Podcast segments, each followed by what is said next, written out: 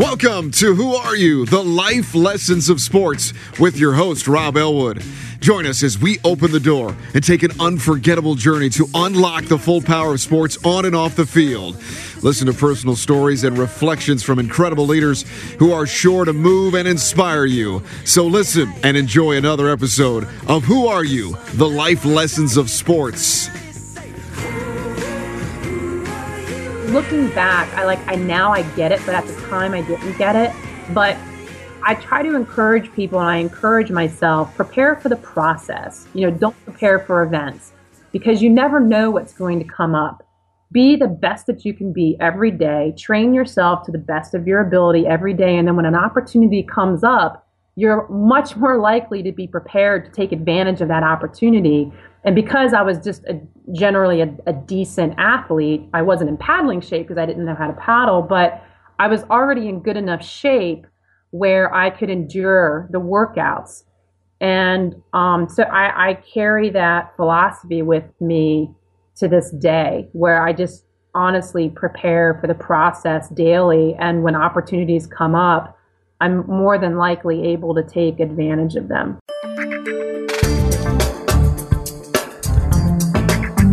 Okay, Who Are You Nation? I am extremely honored to introduce our special guest today, Pam Boteler. Pam, are you ready to join our team and get started? I am. Fantastic. Well, Pam, do us a favor. Please introduce yourself. Let us know what you're up to these days and give a brief introduction uh, about you in general. Well, I am president of WomenCAN International, which is that's my other than day job, full time day job, president of WomenCAN International, which is a global advocacy voice for equality Olympic canoeing. So that takes up quite a bit of my time outside of my day job working at the Department of Defense. And I'm still a competitive athlete and try to keep up with the young kids. And so that's pretty much my trifecta of fun every day. well, I can already tell that you're a busy, busy woman quick background just as we get started here. You're on the, the committee and obviously fighting hard from everything i've seen and read to uh, have women's canoe become an olympic sport in 2020 is that what i read? Um, well just a, um, a minor clarification. Yes. canoeing canoe kayak is already an olympic sport. Okay. And the, there are already disciplines of canoe kayak and sprint and slalom in the olympics. But what's missing are women's events in the canoe discipline. Okay. So um, it's it's a, it's a little minor correction that get people riled because when they think about adding new sports to the Olympics, this as an, it, this is not adding a new sport. It's just bringing gender equality um, to the equation. So where we were dismissed again for 2016. So so we're 90 years into this exclusion. So now our next hope is 2020. Gotcha. And yeah, the IOC will make a decision for 2020 in December. Interesting. So it comes down to December. All right. Well, we're going to get into that in a little bit because I am fascinated by this whole topic. But before we get started here, you're a professional athlete, competitive athlete, and I'm sure have traveled a lot. What is something that you rely on, either as a mantra or a quote, something that you like to go to that would really provide us with a good example of how you've reflected back on your life to date? Well, I think the one quote that well there's a million quotes that resonate with me and it either resonates with me as an athlete or as an advocate but there's two words that I've heard for so many years by Les Brown and many others but it's it's possible. And those are two very powerful words um, that just um, when you start to train your mind and train your body and spirit for whatever you want to do and whoever you want to be. If you just start with that as a foundation, that, that makes it a lot easier. But there was one more quote that resonates with me um, by Robert F. Kennedy from the University of Cape Town, South Africa, in June 1966. Few will have the greatness to bend history itself, but each of us can work to change a small portion of events. It is from numberless diverse acts of courage and belief that human history is shaped. Each time a man stands up for an ideal or acts to improve the lot of others or strikes out against injustice, he sends forth a tiny ripple of hope and crossing each other from a million different centers of energy. and daring those ripples build a current which can sweep down the mightiest walls of oppression and resistance. Hmm. Great quote. Now, you have a drive, I can tell, and I would love to go back to your childhood for a second. You grew up in the DC area. We were just speaking about that before we hit the record button here. Can you bring us back right into that 12 year old zone and let us know what it was like in your family, but also school and sports and athletics back then? I haven't thought about my childhood for a while, so you're take me back post traumatic stress. No, I, I um, kind of grew up. I'm the youngest of four, and there's two boys and two and one other girl in my family. Um, so I'm the baby, but I was pretty much a sports buff, sort of outdoor person from as as early as I can remember. So I was sort of the Beltsville tomboy. Um, but um, I I played basketball nearly every day and loved typical kids games, kickball, dodgeball. Uh, was always very competitive for some reason. I always wanted to win. I didn't like losing. Um, but uh, yeah, I, I was the only athletic person in my family or even my extended family, so I was a little bit of a black sheep. I didn't quite fit into the Barbie doll mentality. I, I kind of like the GI Joe when my friends wanted the Barbie dolls. Nothing wrong with that at all. Yeah. Uh, at all. So, so back. So you grew up in Beltsville, which is right outside the DC area, correct? Correct. All right. And you are you're playing sports. Nobody else in the family. What what what were your mom and dad doing back, if you don't mind me asking, back then when you were growing up for for work? They're doing for work. My father was a silk screener by trade, and he ended up building the machines that kind of put him out of business. But he was a map maker and worked for a defense contractor, so he was uh, held down the professional job in the family and uh, as as a tradesman. And my mom was a sometimes school teacher, and off and on.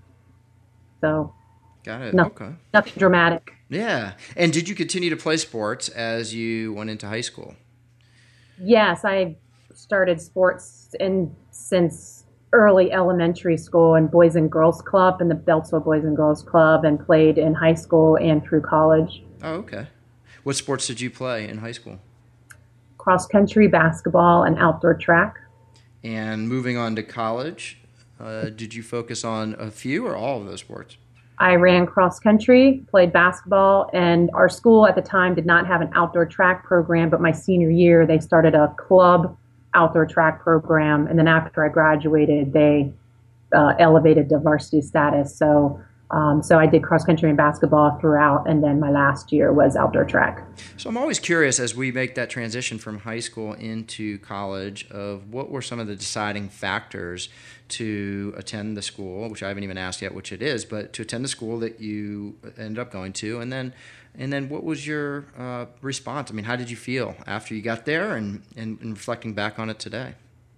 It's actually a great question because I didn't go through the normal route. I was late applying for colleges. I was recruited to run cross country and play basketball at several colleges and universities starting in my sophomore year. And I was even recruited by the Naval Academy to play basketball and run track.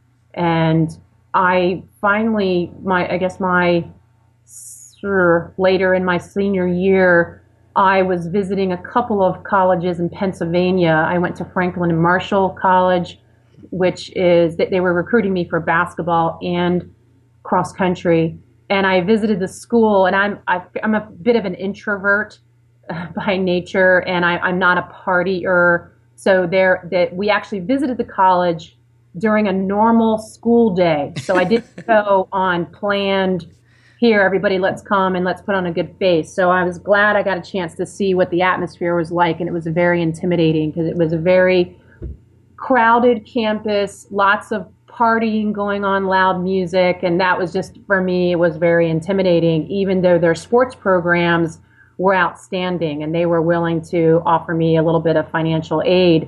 And so while I was there, I, I had brochures from Elizabethtown College, and that's all I had on them was their brochures. It sounded like a women's college, but because they were 30 minutes away in Lancaster County, we decided to go visit the school. And I did not know anything about their women's basketball program nor their sports program, so it was kind of odd. But we went by the campus, and I, I loved the atmosphere. I loved the open space. People were nice to you when you walked by them. I had a basketball tape, so I met with the coach. She didn't know me, I didn't know her. She told me a little bit about the program, but I didn't really comprehend that I was going to one of the top Division three women's basketball programs in the country. Oh wow! And previous national champions and numerous Final Four appearances. I, I had no idea what I was getting into, but but because when I went to the school, I felt at home. I felt comfortable. That was the deciding factor. It was really just too easy. Yeah. No, that's a great story. So, also, uh, and, and when you do, you, is the coach that you had then is that, how long had that coach been there? Do you know? she had been there probably for, I'm guessing, 25 years at the time, mm-hmm. maybe, maybe 20, 20, years. She's a longtime coach. So she is one of the winningest women's basketball coaches in the country, and Elizabethtown is one of the all-time winningest basketball programs for any division. Yeah. So I, I didn't know this at the time. Yeah, no, that's great. It's uh, I went to a D three school as well, and and my all my roommates were playing basketball, and and of course uh, the the woman I dated at the time was a big basketball player in D three, and really enjoyed that experience and recognized how competitive. Of course, it is. Uh, it, it, sounds ridiculous saying it now, but when you're coming out of high school, you you're kind of huh, what's it like? But that is a great tradition. So there you are. You step into this tradition. I'm guessing that this coach probably knew what she was doing. What was your experience with with her, if you don't mind mentioning her name? Her name is Yvonne Kauffman. All right. Um, what is my experience with her? Yeah, just as a player and the team and everything else. If you had oh, to reflect back, I'm sorry. Yeah, I mean, when I came in as a freshman, I mean, she was really encouraging. I was the only. We had six freshmen coming in, and and five of them had grant and aids, which are sort of the, the Division three version of scholarships. I was a walk on, um, but she she recognized early on that I had a lot of grit, a lot of passion. I was a really strong defensive player, and um, just sort of had like a fire. And so she recognized that early on, and I appreciated that. And um, but I really it developed throughout my career um, better relationships with the, with the assistant coaches. The assistant coaches for E Town were really the they, they, they were the people that made things happen and built the rapport with the players. So it's sort of a lesson with leadership that while there, a lot of the head coaches get all the credit, very very few times will you hear of the assistant coaches getting the, the majority of the credit for being the real masterminds and the, the glue behind the team. So I have to give a shout out to Jim Archer and Bob Wary who believed in me and believed in our team as players. And in 1989, we won the national championship for Division Three. Oh wow! Magical year. So I, I attest that to I attribute that to Coach Wary and um, Coach Archer. That's great. No, and that's very honorable for you to do that. And I, I, can also say I was a Division three coach, and we know that Division three coaches, especially the assistants, uh, well, definitely the assistants, you're really in it for the love of the game at that point. It's not definitely not the money or the, a huge long career, not that I know of at least. Um, it's always looking for that stepping stone, but that's really nice to hear, and and I'm sure that uh, they would really appreciate hearing that from you. So that's great. 1989, so national championship. And here you are from high school to a national championship team. And before we go into this adulthood, which is post college, by the way, uh, did you have a job? What, what, was one of the jobs that you maybe had that you would say was your first job that you worked at that you could remember? I'm kind of embarrassed to say that it took me a while to get a job. Um, and the fact that I said what year we won the championship, I totally outed myself as how old I am. but I, I think my first job was after college. No, actually, no. Uh, during college, my during my summer of my sophomore year, the federal government at the time was going on a hiring binge uh-huh. for and, and really recruiting college students for summer jobs. And so I got this stuff in the mail and I got to choose whatever government agency I wanted to work for and just fill out an application and I could have a summer job. And I picked the Navy only because I was recruited to play for the Naval Academy, and I had this thing about the Naval Academy, and so I picked the Navy. And I got a summer job working at the Naval Hospital in Bethesda as a little clerk typist. and but that actually, uh, I was so good at typing and answering the phone and running around the hospital that uh, that actually helped land me jobs later on, and pe- people would take care of me after that. So, but that that was my first job as a federal employee. That's great. Yeah, they got to you early in the feds, huh? they did. Summer of 1987. Wow, what a great experience, though. I, am sure there was a lot of information coming in and out, and having those jobs where you're, you're sitting there and managing employees, or sorry, information that's uh, phone calls and maybe customer service or entering data. That's uh, that's that's the big leagues. You start to get up there. A lot of people are relying on that little pieces of information that become big in the in the archives. So Oh, that's great. Good for good for you. So, would you look back on college before we move on say total great success? Any bumps along the road, or just a truly enjoyable experience? Um, college was was difficult, but what gave me, you know, what I have my greatest memories are from my sports um, cross country and, and basketball. My, my sophomore year, I, I did not run my freshman year. I actually played soccer my freshman year. I forgot to say that. it was intramural at the time, but I was I was a part of the very first soccer program at E Town.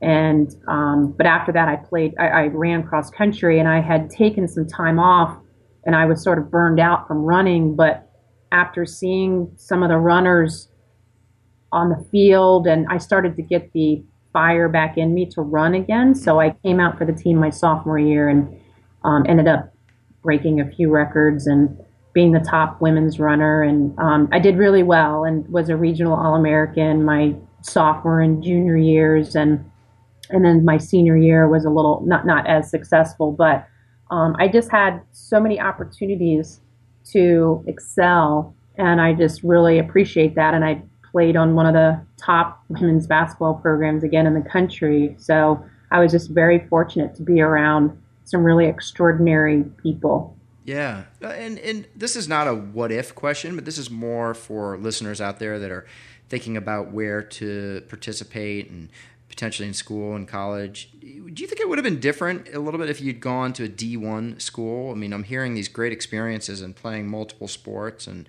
coming into your own a little bit, but what do you think? Do you think it would have been different? Absolutely. I was I was recruited by Division two schools to play basketball, but I decided that I could go to a Division two school. I could maybe start my junior year. We would probably be maybe 500, or I can go to a Division three school. I can play that and other sports if I chose. Academics was always going to come first and I could probably play right away. Hmm.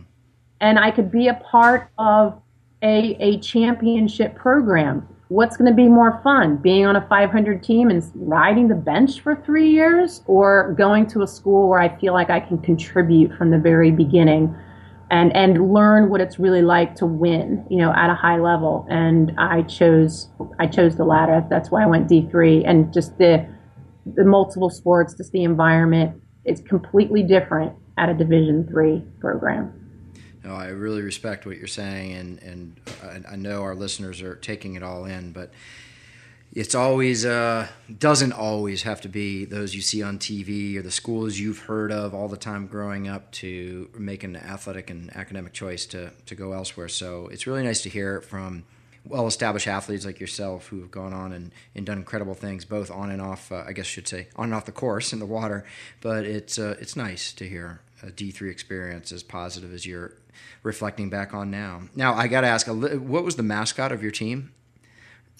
The very fierce blue jay. Yeah they can get pretty upset. Yeah you, you corner them and your eyes are gone. I, have you tried this no, but when we were playing the Trenton State Lions one year, where they were in their huddle and we were in our huddle during a basketball game, and the the Trenton team was saying, "We're going to devour the Blue Jays," and we're in our huddle going, "Let's peck their eyes out." there we go.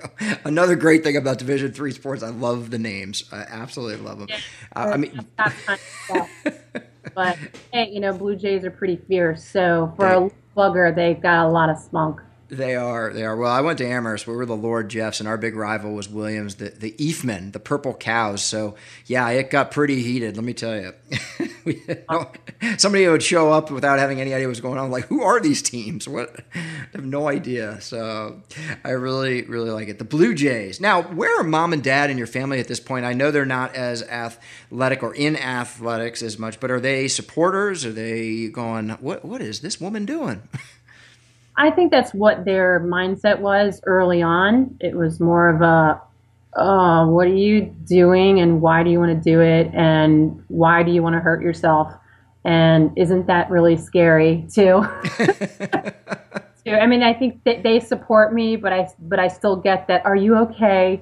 Are you going to be, you know, is, isn't that kind of dangerous kind of thing? So I think they, they they're they're very proud of me. You know, my, my dad took pictures of me all through high school, so I have a million photos and scrapbooks, which is kind of cool. So that was his way of, I guess, standing behind the camera to at least archive some of that funness. That's great. No, that is great. Now, you mentioned the word grit earlier because we're about to transition into your second part of your life here and, and some of what you're doing now. Where did this come from, right? It's it's uh, sounds like loving family, of course, but if there's no I don't, I'm not going to say the word support, but if you're kind of self uh, propelling yourself into these sports and and then off to college you go, uh, where, where did this come from? Because I can tell it, it, it then came out of its shell a little bit more as you, especially sit in the position you sit in today. So, how do you how do you think it all started? Um. Wow. I feel like I'm in a psychologist couch. um. I think it started very young, where you know everybody wants to be liked, and you always, you know, you want to feel like you're somebody so my way of standing out was, you know, doing sports and hanging out with the boys and being really competitive. And that's, I mean, all I wanted to do was just be good. And I really, really sucked at a lot of stuff and I hated not being good and I, I hated fear. And um, so I just had this, I don't, I don't know, something inside of me where I just wanted to make something of myself. And I was going to try a million things until I found something that I could do. That's great. well, there, there you go. So we're graduating, and at this point, have you been in a canoe or kayak before? When I graduated high school or college? College, yeah. Uh, no, I, I had not. Okay, okay. So, do you mind? This is the part where I'll sit back and listen a little bit. What happens after you graduate? And and what is that that road that avenue to when you started to compete at a high level with uh, canoe kayak in the water oh wow it's it's kind of an interest well interesting to me maybe not to anybody else but when I when I graduated from college, I was still playing pickup basketball. I was running road races. I was really into running at the time and when I was working at the Naval Hospital still mm-hmm. in Bethesda, and I used to play pickup basketball after work. And I was coaching basketball as well at my high school. I, I had really no athletic direction other than what was immediately in front of me in my local community. And at, at the gym at the Naval Hospital one day, playing, working out, I saw a sign posted on the bulletin board for tryouts for the U.S. women's swan boat team to race in Thailand later that year in the first ever world championships to allow women to race. It was like the year of the woman in 1992 in Thailand. And the, the gym director comes up to me and said, Oh, you should try out for this team. The coach works here at the hospital. You should talk to him. I said, I, I don't paddle. I have no idea. She goes, It doesn't matter. He's looking for athletes and he'll teach you. And I said, okay. Well, they were they were training in Baltimore at the time, so I met the coach, and they were they were in fact training in Baltimore. But he was putting together this co- eclectic team of rowers and marathon canoeists and kayakers and triathletes, just a, an amazing group of diverse women. and we and I just I fell in love. I saw I was a religion and philosophy major in college, so as a side shoot, that the idea of going to Thailand, which is a Buddhist country, mm-hmm. it, it enamored me as well. Yep. I was enamored with Eastern religions, so I, I saw a way to travel the world doing sports. For it, it was literally kind of instantaneous, and I knew exactly what I wanted to do, and I was gonna, even though I didn't have the money, I was gonna make it happen. I just I just decided it was going to happen, and I would figure out a way to do it. And um, I competed with the women's national team that year. We won a silver medal in the first ever year of the Women World Championships, and I was hooked with the Dragon Boat team after that. And I competed internationally until '96 in dragon boat racing with the national team. And I, I was just hooked. I found a way to travel the world with a lot of really cool women and meet amazing people. And this is international relations at its finest and just experiencing different cultures. And I, I was hooked. That's incredible. So, never in a million years going into high school sports or college sports did you ever think you're going to be flying over to Thailand with a boat and a team uh, and competing? No. And that's why I really try. Just looking back, I like I now I get it, but at the time I didn't get it. But I try to encourage people and I encourage myself prepare for the process. Yeah. You know, don't prepare for events because you never know what's going to come up. Be the best that you can be every day. Train yourself to the best of your ability every day. And then when an opportunity comes up, you're much more likely to be prepared to take advantage of that opportunity. And because I was just a, generally a, a decent athlete, I wasn't in paddling shape because I didn't know how to paddle, but I was already in good enough shape where I could endure the workouts. And um, so I, I carry that philosophy with me to this day, where I just honestly prepare for the process daily. And when opportunities come up, I'm more than likely able to take advantage of them. I think that's great, Pam. It's it's a gosh, I couldn't say any better. Prepare for the process. I used to preach to the kids. I used to coach all the time and to say, this is it's an experience. The game is an experience. The practice is an experience. The season's an experience. Let's not look at it as I have to win the World Series or we have to win the national championship or whatever it might be. The goal is that is a uh, it's a great kind of conversation, but that's not how we're going to get there. and I just I love what you just said. Prepare for the process. Now, what was it like going from that team environment. I'm not saying there's not a team environment at all in what what happened after college, but you go from this fantastic traveling on the road team environment in that middle stage for a year, working at Naval, Naval Hospital, and then here you are trying out. What what was a change? Like, what are the difference in dynamics between basketball and then and would you call it? I just want to make sure I have it down because I've canoe, kayak, and I wrote down something else here as we were speaking. What what what could we say that would uh, encompass all of these sports together, or do I call them canoe and kayak? I'm sorry. It's canoe and kayak. It's paddle sports. Paddle sports. Okay, so as you get into paddle sports, what are some of the, the similar and different dynamics between your basketball career and then heading into paddle sports? Well, basketball and paddle sports, they're they're very much the same. Um, basketball is a team sport, though individually you have to still um, manage yourself individually within the team. Um, paddle sports are both. It started out with the big team, and then I evolved in 1996 into sprint kayak, where I was doing more individual paddling again. Even though I was doing some smaller team boats, four persons were the most in a team boat, but most of it, it became individual. So I kind of evolved from the big boat stuff down to being by myself in really tippy boats in really scary water. Um, so it was definitely a mental evolution. Um, so paddle sports is a mixture. Yeah. Uh, and how, how it relates, I take the beauty of team chemistry, you know, a group of people with the same goal, the same mindset, the same commitment and dedication. And when you're in sync physically, mentally, and emotionally and spiritually, magic can happen. And it happened in basketball. And I continue to this day to want to be a part of, help create that magic in whatever teams I'm on in paddle sports, whether it's a two person team or a four person team or now a six person team. That's really cool. Now, reflecting back on some of the teammates that you've had, any similar stories where somebody excelled in other sports and then came over into paddle? Many, yeah. I mean, uh, many of the athletes, they might have been swimmers or frisbee players, or, you know, there many athletes are crossover athletes. Um, it, it's a mixture. Yeah.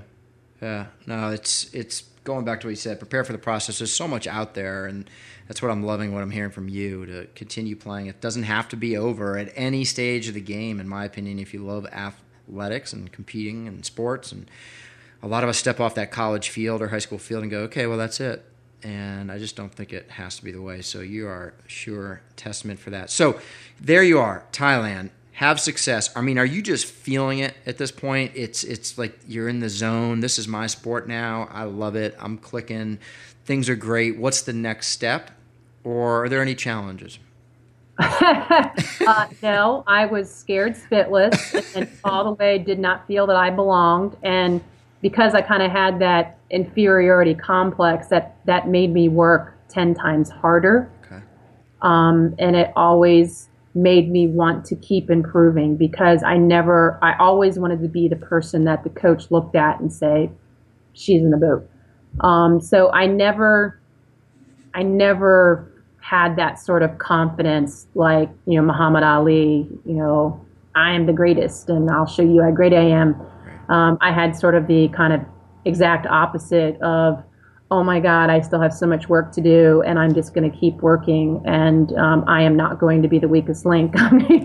so, um, no, I mean, I just I, I have a, a, little bit different mindset, and um, but I've evolved over the years from that, and there is a difference between ego and confidence, um, for sure. But um, I just think that's just the I, I had no idea really what I was getting into, but I just knew that I liked how I felt and I liked where the universe was taking me. So I just was I, I allowed myself to be on a on an amazing ride with that. Would you say sports was a huge part of you overcoming this? I mean, I know you mentioned earlier you were a little bit of an introvert going into at least your college years, and now I'm I'm doubting just based on our initial conversation. We're about to get into it more, but that you're an advocate. You're you're you're in a lot of ways your job is to speak up and and I'm guessing a lot of people wouldn't listen to you now and go, yeah, she she was an introvert, but I could be wrong. Um, how did sports play a part in this? Um, sports plays a huge part of that because I'm much better at expressing myself through my physical movements and just through through my athleticism. That's where I draw most of my comfort. Um, but I mean, you can still be an introvert. There are plenty of people that can work the room. Um, the, the, introversion for me is more where I get my energy from. Um, I don't necessarily like big crowds, but I can be be in them for a little while, but it will extremely drain me.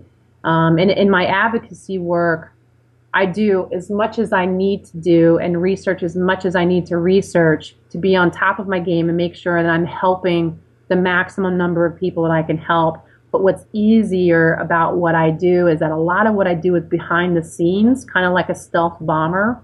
Hmm. Um, I I write a lot and I communicate with people a lot um, through social media or through like email and um, more private conversations. I'll occasionally do some speaking engagements, but it allows me to work within my comfort zone and still have an impact. Yeah. And I feel like that's I'm I'm still introverted. I just don't that that's just I don't get my energy from being around people all the time. Right. Um, so I need time to recover. And but um, but I get tremendous amount of joy feeling like we've made that I've been a part of some amazing progress with women's canoe. We started out when I started paddling. There were two countries with women's canoe, and I was the only person in 2000 for the U.S. But now we have close to 50 countries with with women's canoe and we're looking at Olympic inclusion all because one person said it's possible back in 1998. So um, I think I've used my introversion to my advantage and played to my strengths. That's great. Uh, no, it really is, and and it, there are so many ways to communicate messages. And sometimes it's lead by example. Sometimes it has to be the rah rah person, and other times there's a whole slew of different ways to communicate. Well, you get you you get people on your on your ship with you, and then sometimes you get people that speak and may have a bigger audience than you do, but you enroll them in your dream and now you've got a potentially even bigger voice to actually do more speaking for you if that makes sense. It totally makes sense. That's great. Ego versus confidence. What does that mean? You said it before but for the, the listeners out there how would you describe the difference? Um, you know, there i've been around a lot of athletes who they will tell you how good they are and when you talk with them it's very clear that you're only talking about them more of a monologue. And so, you know, it's sort of an example of, well, enough about me, let's talk about paddling. So it's still in the end all about them. Mm. Um, but, you know, there's a, you know, I, I'm lucky enough to be around people who just have this amazing sense of confidence. And those people tend to be more giving to other people, to build other people up. They're so assured of themselves in whatever way that they just tend to be more more giving and they just um, I don't know it's it's hard to describe but I don't need to I don't need to tell people you know what I can do or what I can't do. I'd rather just show them show myself and um, yeah. Yeah no it's it's a hard one to describe. I, and I, I get it because it's something that we see all the time, and, and sometimes it's misjudged too. You know, you think somebody has a little bit of an egomaniac, especially if it's not in a conversation, but. Yeah, but in some ways, I kind of admire. Yeah. In, in, in, a small way, I kind of admire people like that, like Muhammad Ali. I, you know, if if you listen to him, you know, I'll show you how great I am. You know, right. I am the greatest, and right. you know, I'm so fast I turned the light out and was in the bed before the room got dark. um, you know, that is a sense of bravado where they already know in their head they, they've already something's already happened. They, they've already done something extraordinary in their head yeah. and it's just and it hasn't happened yet but now it's just up up to the up to the world to see it after that. Like it's already happened in their in their head.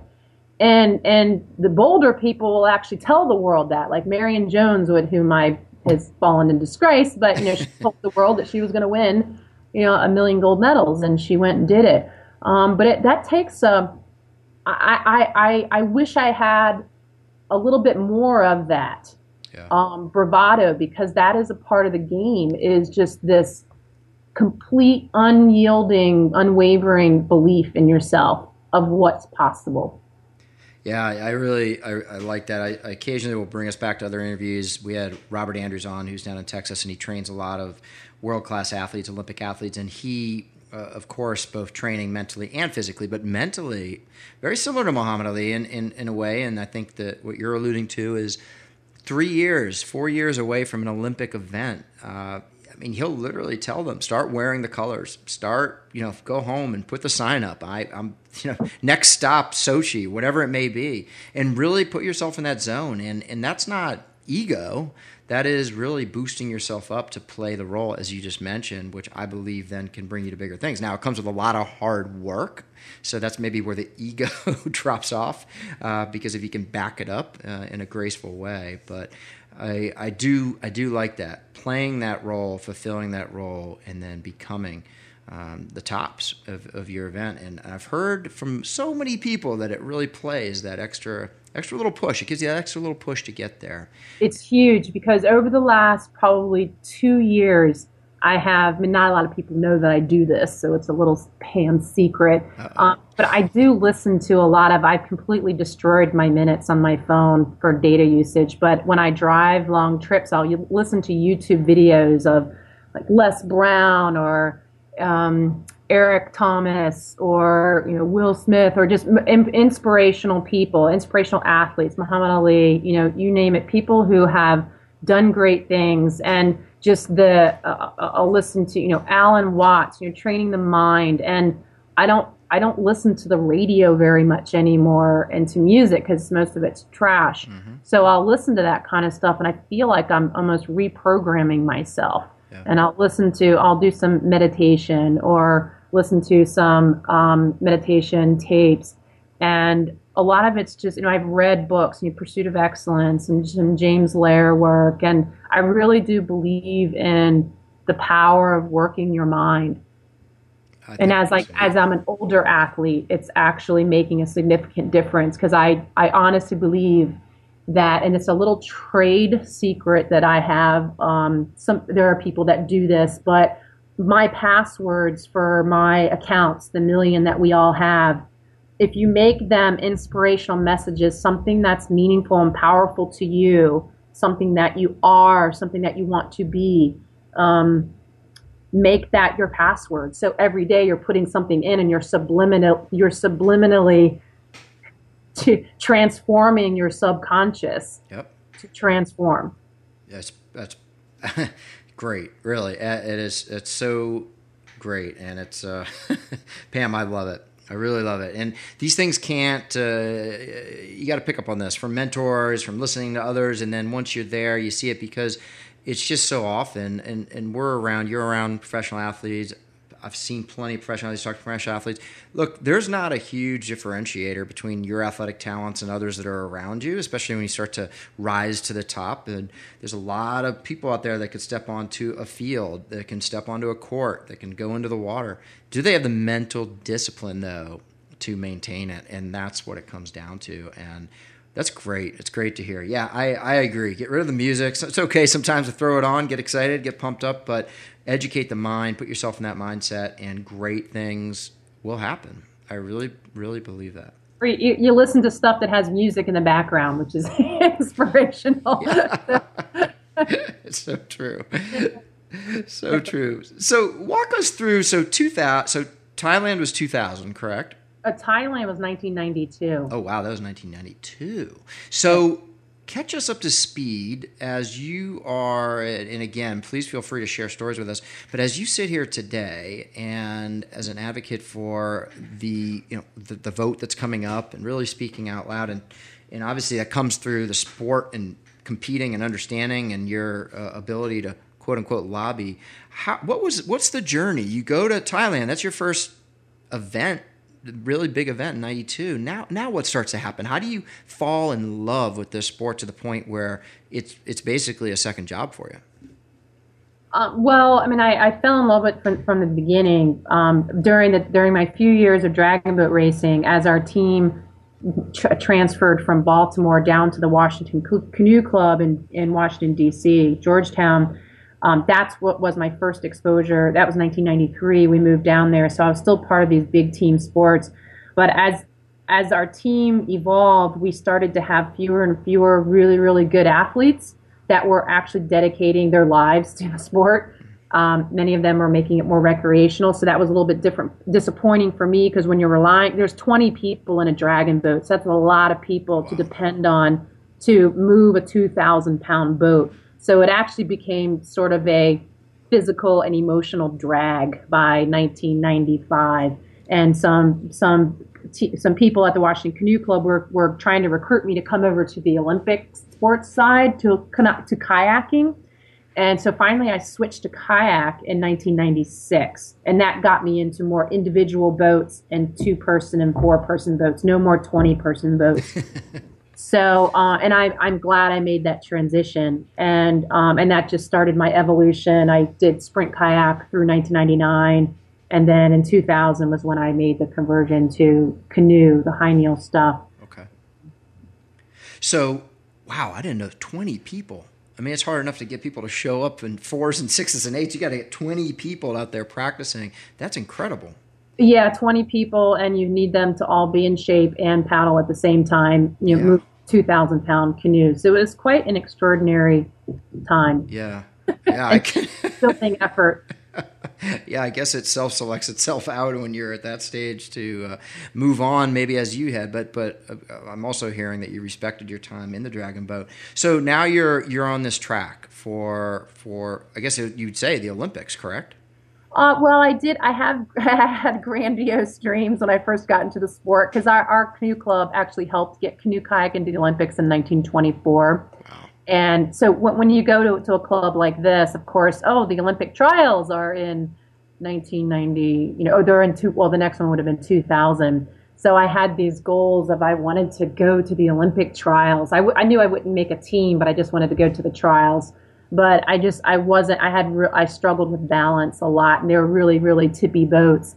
So, you know, I did as much as I could. I did pretty well in kayak. I did better in team boats than individually and won a few medals at nationals and two person and four person kayaks.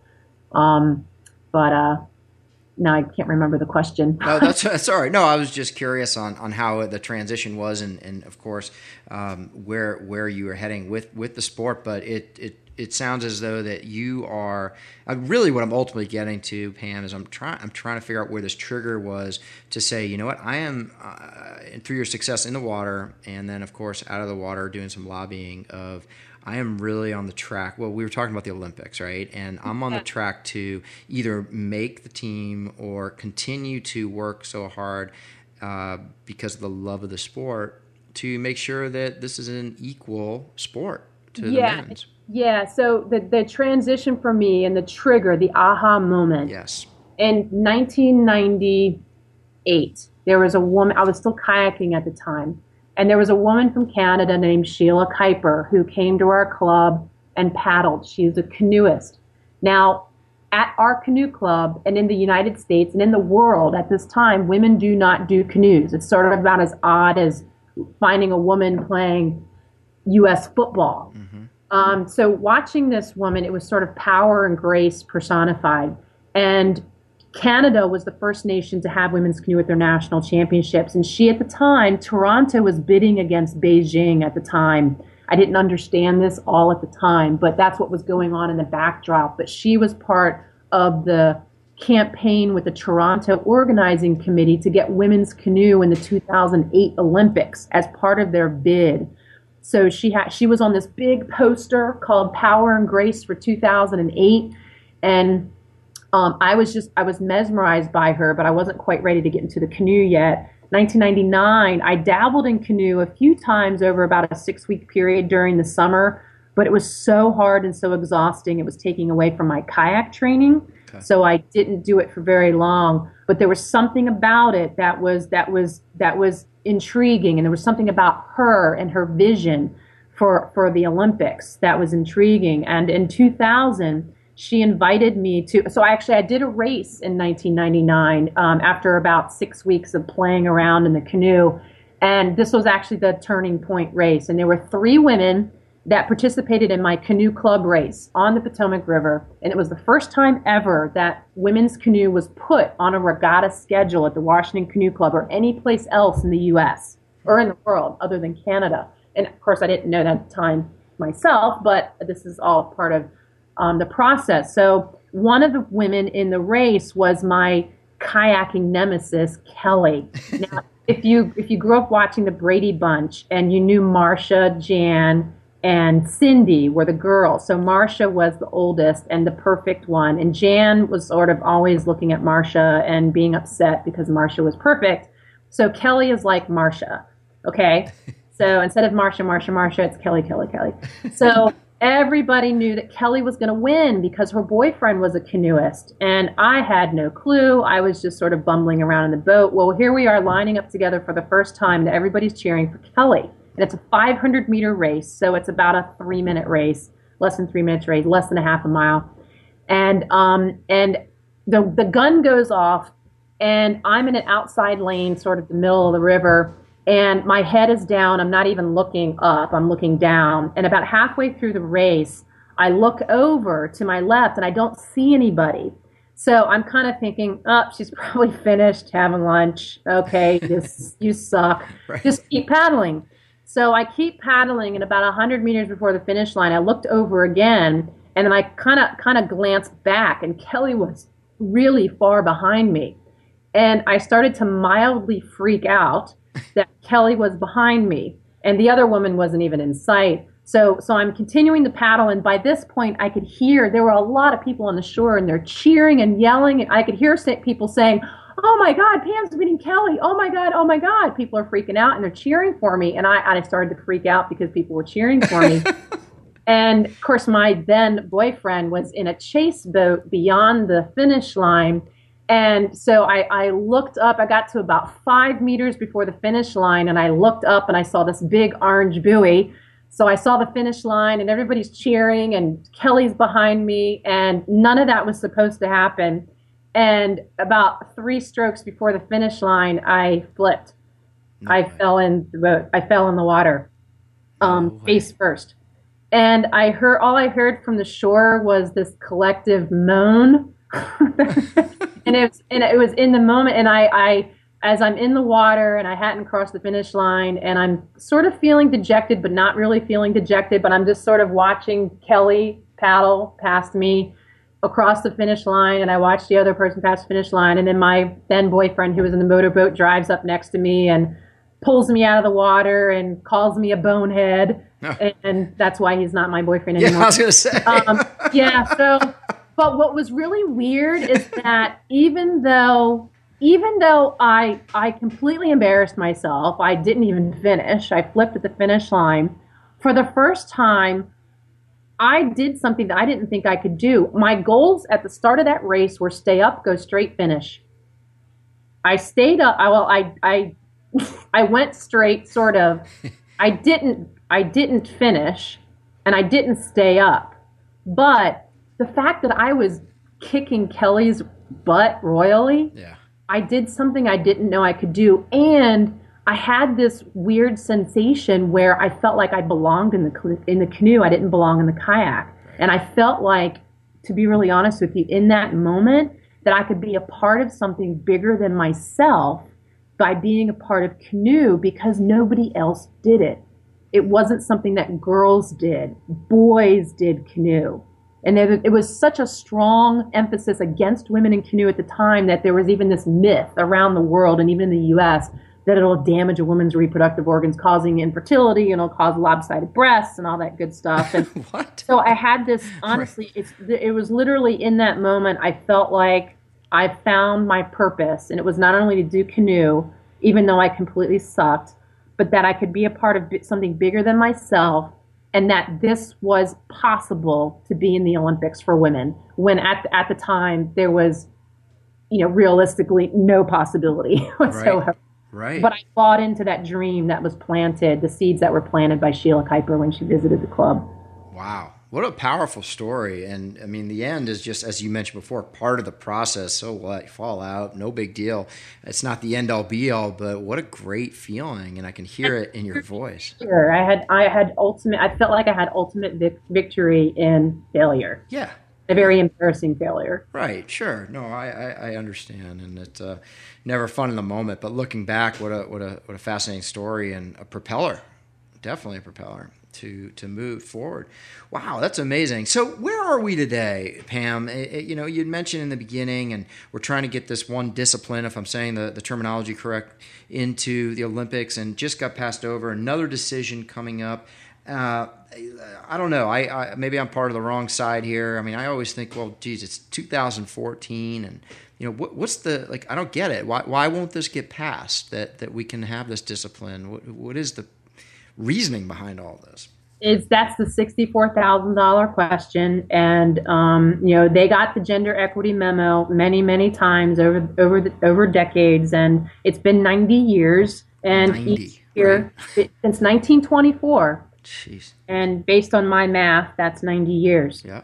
counting. So I there's just it's we're just one of the many one of the last bastions of of exclusion for women. And it's it's the same mentality that went into keeping women from running longer than 800 meters.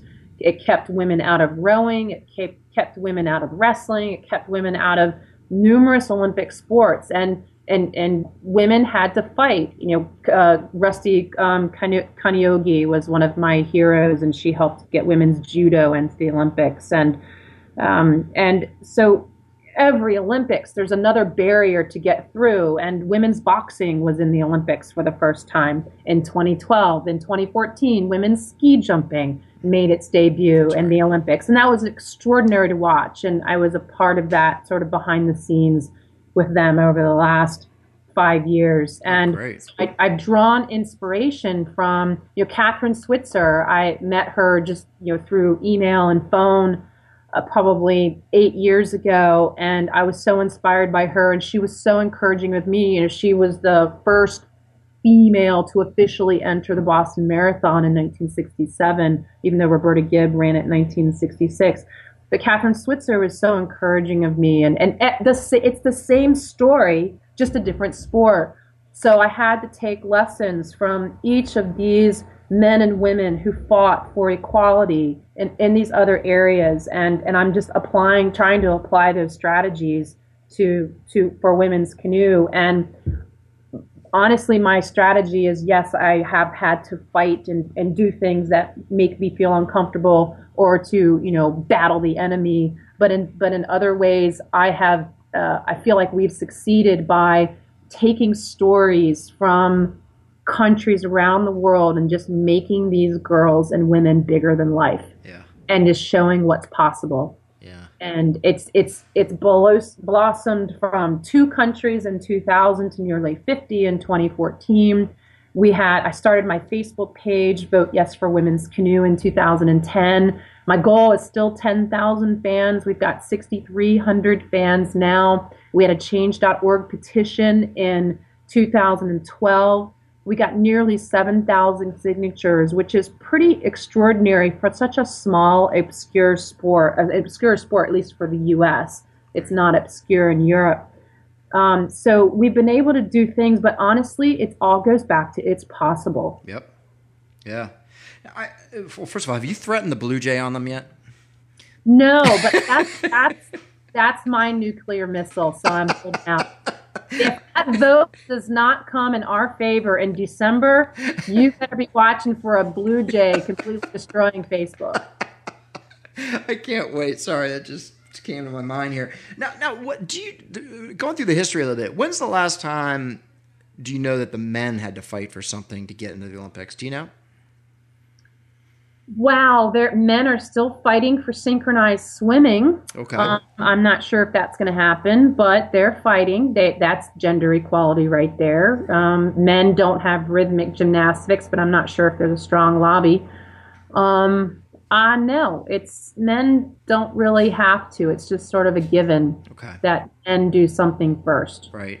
Now, when you when they deny you, do they is there a is there a reason? I know you said it's a sixty-four thousand question, but I mean, is there? It's like no, we don't have the funds, or no, that's not the venue, or no, there's not enough countries. I mean, all of the above. Absolutely Really? all of the above. They'll say there's there's not enough money. There's not enough of you. There's not enough people. There's not enough athletes. There's not enough countries. There's not enough time on the schedule. It's too expensive. Um, so so we need to develop you. Well development is code for delay. Yeah, and they it's it's that will happen all the time. And what happens is they'll say well there's not enough of you. Well why? They, and they'll never go to the next step. Well why aren't there enough of you? That's because there aren't any events mm-hmm. put out there. There's no field of dreams to give anyone the incentive to get a girl into a canoe or an incentive for, to get a for, for a girl to get into a canoe. Many women got into canoes just because they wanted to when they did not have any opportunities yeah. I'm so inspired by them because they were doing it for the love of it. And um, so, so build it and they will come. And Field of Our Dream or, or the um, A League of Our Own is like one of my favorite movies. Oh yeah. Time, but but that's what we had to do is force federations to you have to offer events. You have to, at every level, nat, local, national, and international. And the minute we saw events, then you started to slowly see more. But because it's still not an Olympic event, we still have resistance. Yeah. And still, you won't see the money stream. There's money stream in Olympic status. There is some money in Europe and South America um, for world championships level events, but we're still at a, at a disadvantage at the world championships because we only have two events in sprint, one in slalom, when the men have eight and everybody else has eight. So it, it's it's still extremely unbalanced, um, but we're still we we were inching up to about 29 countries that have competed at the international level now, which is good, even though there's 50 countries that should be there. Right. But we still have national federations that are that don't believe in women's canoe. They will outright have discriminatory selection procedures that that women still have to race against men, or they make the standards so extreme that there's no way that the women can meet the standard because they don't have coaching, they don't have support. So we're still overcoming a lot at the grassroots level, but we just we just keep the momentum. And now you know 2020 is on the horizon. We were dismissed for 2016, which should not have happened. But the International Canoe Federation would come out even in 2012 and say there are only a few countries developing, and that's why we did not submit you for 2016 inclusion. Well, that was one of our myths on our myths facts page. Um, they, I literally took their quote of there are only a few countries, and I presented the facts right. of over 40 countries at the time. It's pretty bizarre actually. I hear about it. You know. It's actually really pathetic, and yeah. I think the International Olympic Committee has the in the earlier last year. I don't know if you remember the brouhaha over wrestling getting pulled from the Olympic program. Okay, a little bit. There were five sports that were on the chopping block for the Olympics for 2020, and wrestling was wrestling got pulled, but canoe kayak was on that chopping block and part of the reason wrestling was on the chopping block and canoe kayak is over gender equity issues. And there were some other issues as well, but gender equity is top on the slate. So wrestling was pulled and then they got reinstated, but that was a big wake up call, I think, for the International Canoe Federation is you've got to get your act together yeah. on all fronts, not just on the athletic field, but women in leadership positions. So because you still have a field of men making all of these decisions. Yeah. Yeah, no, that's unfortunate. First of all, I love your drive and your commitment. That's just, uh, you know, again, part of the process. And, and do I don't need to tell you, but do not stop that. It's inspiring. And and as you said, the you know, if we build it, of course. I mean, what sport? what sport didn't just start and then people started gravitating towards it because we built more basketball courts or more soccer fields or more uh, swimming pools, whatever it may be. I mean, we have to allow the platform. I'm not. Uh, I'm not competing in this event. I'm not on the Olympic committee, but it just sort of, if you peel back all the layers, it seems like kind of just simple addition here, simple it, it, math. Simple addition, and that's been one of the hardest barriers to overcome. Is that it's just it's too simple. Right. Uh, yeah. Right. Well, what can what can we do to help? As can anybody do anything to help? Is it as simple as it's the Olympic Committee? Um, honestly, our, we, well, the, the bigger things is we have encouraged people to write to their International Olympic Committee members to, um, and that they can get those off of the International Olympic Committee website. But really, the easiest thing to do is make us a part of your conversation when it comes to gender equality in sports. And that was probably my, probably one of my number one goals that that could have the most impact is if I could expand the expand how often our that we were even mentioned in conversation and to have more powerful people including us in their conversation like the women's sports foundation nancy hogshead makar you know olympic medalist and having international figures mention us Kathrine Switzer keeping us in her conversation newspapers occasionally writing about it our sharing our facebook page um, honestly, that it's as simple as that is keeping us as a part of the conversation. And the way the universe works, honestly, I, I just feel that there's somebody somewhere that has an ability to make a difference. They may have a connection of some sort. And because that, that's just the way it's, that's the way things have worked over time, just this through word of mouth or the internet. People become interested and intrigued. Uh, you know, an article might be written um, that's in the information flow and education and awareness is probably the biggest hurdle and our biggest opportunity. And and that is the easiest way to shame sports organizations into getting their act together. Is you make you make people say this is ridiculous. Men and women will say that this is ridiculous. Yeah. Why why wouldn't there be just a, a men's committee and a women's committee for their respective gender sports? Why is it I don't I don't get why there would be one committee over both. Um, I don't think that there needs to be. Okay. I mean, I best people for the job, and I I'll be really honest with you that even though we have women in leadership positions in our sport, we've had men do much more for us than those women. We've actually been limited by those women. So yeah, I'm a fan of getting more women in the leadership roles, but there's some pretty crappy women that have come along. Excuse my language. Right. Um, but we've been far better served at times by men who have daughters and wives and mothers who wanted opportunities, and they heard very loudly from them that they didn't like not having them. So those dads and husbands and brothers um, have have really stood up for us, and we so appreciate that. That's great. We need to get you on a TED Talk, Pam. I'm serious. I mean, uh, hey, no offense to TED Talks or people who've been out there, but this is uh, this is something that needs to. I mean, you're doing what you're doing right now. I'm not taking away from that. I'm not saying it's the end all be all, but I, I, I, it's just a nice platform to be on. Um, anyway, I think you're you're speaking the truth here and have a lot of great information. Well, Pam, listen, I uh, I'm going to ask you a couple last questions as I do with most people because I think it's very inspiring. But I really appreciate your your drive, and I know. I know. I just have a, I have a gut feeling. I, think we're going to be all right moving forward here. I wish it was earlier as well, but I'm on your side, and, and I really truly believe that in, in 2020, which I know sounds so far away, that this will be an Olympic sport, and I am, or the discipline will be. So I'm really really excited for that. You know, something to look forward to. Uh, Pam, a book. You've mentioned a movie, A League of Their Own. I'm not going to hold you to that if you want to switch it. But how about a book and a movie, something you can recommend to us from your uh, your daily life that you'd like to share?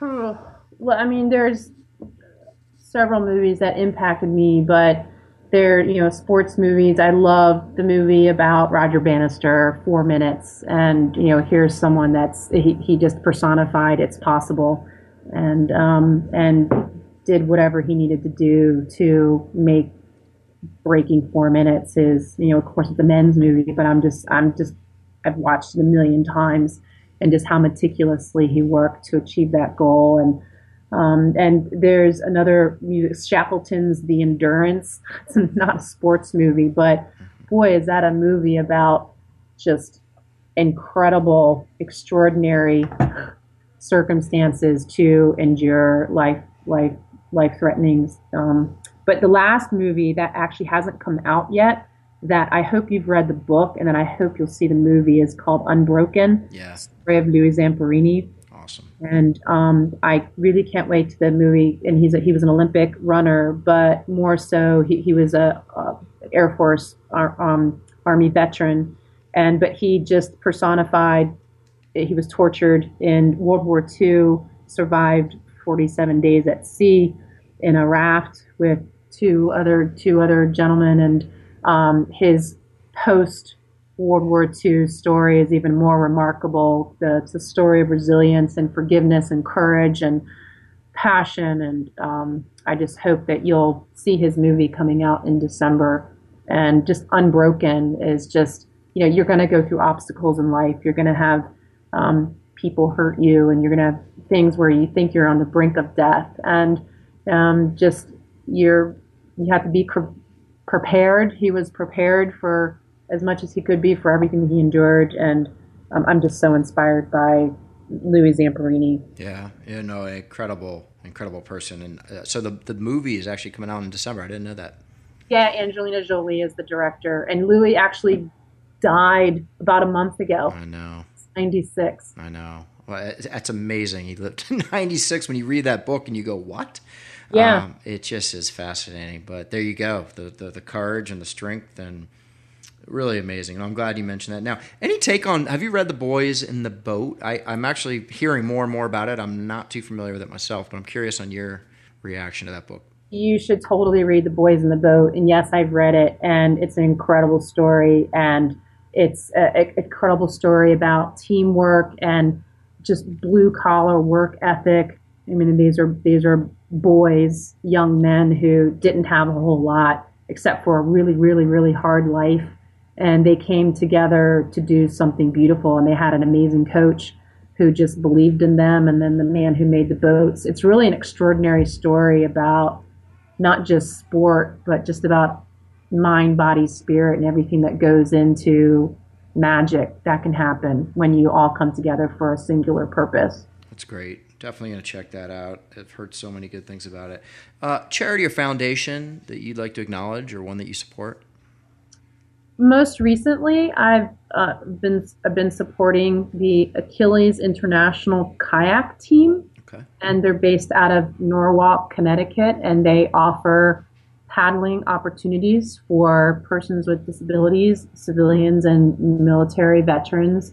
And there's a man named Gary Williams who is the founder of the Achilles International Kayak Team. Achilles International is a national nonprofit, and there's this is the particular sport for kayak, and they do ocean kayaking mm-hmm. and now outrigger. And he's just a very inspiring person, and he's all about equality. And he's running a race in called the Lighthouse to Lighthouse in Norwalk in September, and it's there's a surf ski or ocean surf ski event, and there's rowing, and it's a 14 mile ocean race, and I'm working with him for equal prize money for women and men, whereas previously women got about 30% of the payout. Good for you. No, it's good for both of you, actually. That's great. That's great. And how do we get in touch with you, Pam, and follow you? I know you have a blog and you're, you're very active here, so please share. We have a website, Women Can, I-N-T-L, abbreviated for international.com. You can find us easily on Facebook for at Vote Yes for Women's Canoe, C1 and C2. And I'm on Facebook as well. I'm on Twitter at uh, with the hashtag um, or whatever you call it, Twitter of Women Can INTL. So um, you can pretty much reach reach me easily through the website womencaninternational.com. Great. Well, I will be following you and the progress, and I think this is fantastic. Everything you're doing, and it's through your hard work, your determination, and again, just building the story up to where we are today.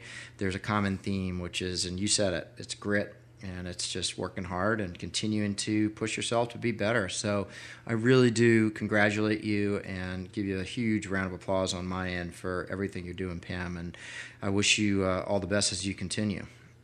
Thank you. I really appreciate your support and in you being uh, willing to keep us in conversation to help spread the word. You got it. Well, that's our job. We will do that. And that's the life lessons of sports. So listen, keep it up. Uh, I probably have already seen you on the Potomac, being from the DC area. I just haven't recognized you, but I'm sure I'll see you out there at some point again as a drive back and forth. But I uh, hope to meet you one day soon in DC. And, and listen, you have a great, great weekend.